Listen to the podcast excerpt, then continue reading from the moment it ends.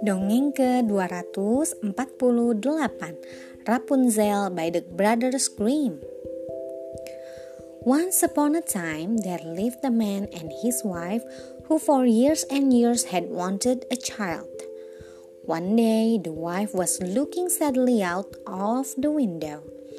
Winter was coming, but in the garden next door, which was surrounded by a huge great wall, she could just see rows and rows of delicious vegetables. In particular, she could see a huge bunch of Rapunzel, a special kind of lettuce. Her mouth watered. It looked so fresh and green.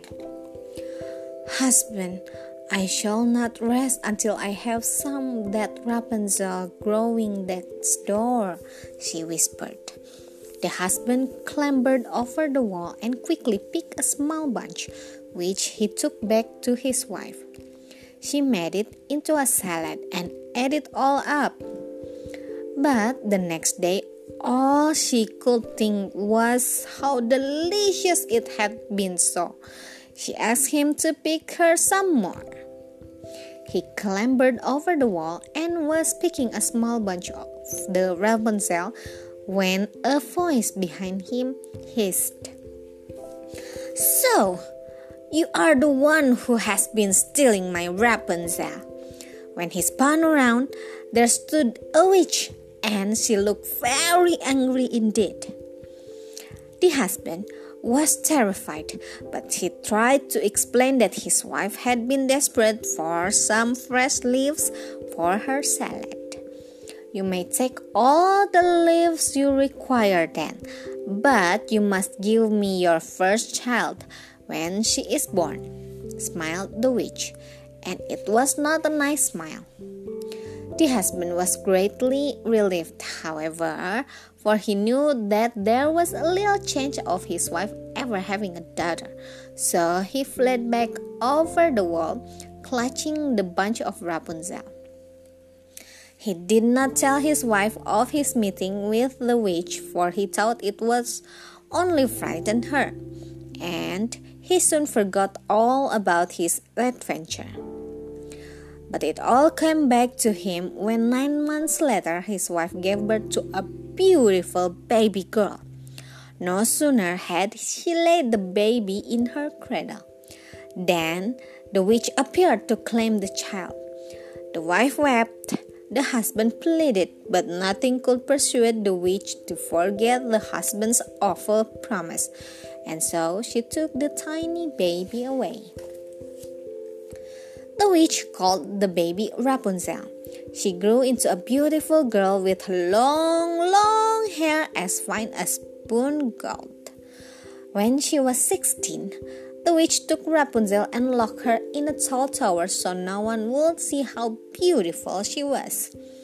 The witch threw away the key to the tower, and so whenever she wanted to visit Rapunzel, she would call out, Rapunzel, Rapunzel, let down your hair. Rapunzel would then throw her golden plait of hair out of the window at the top of the tower so the witch could slowly scramble up. Now, one day, a handsome young prince was riding through the woods. He heard the witch call out to Rapunzel and he watched her climb up the tower. After the witch had gone, the prince came to the bottom of the tower and he called up, Rapunzel, Rapunzel, let down your hair. And he climbed quickly up the shining golden plait. You can imagine Rapunzel's astonishment when she saw the handsome prince standing in front of her. But she was soon laughing at his stories. When he left, he promised to come again the next day. And he did. And the next, and the next, and soon they had fallen in love with each other. One day, as the witch clambered up, Rapunzel exclaimed, You are slow! The prince doesn't take nearly as long to climb up the tower. The tower. But no sooner were the words out of her mouth. than she realized her terrible mistake. The witch seized the long, long golden plait and cut it off.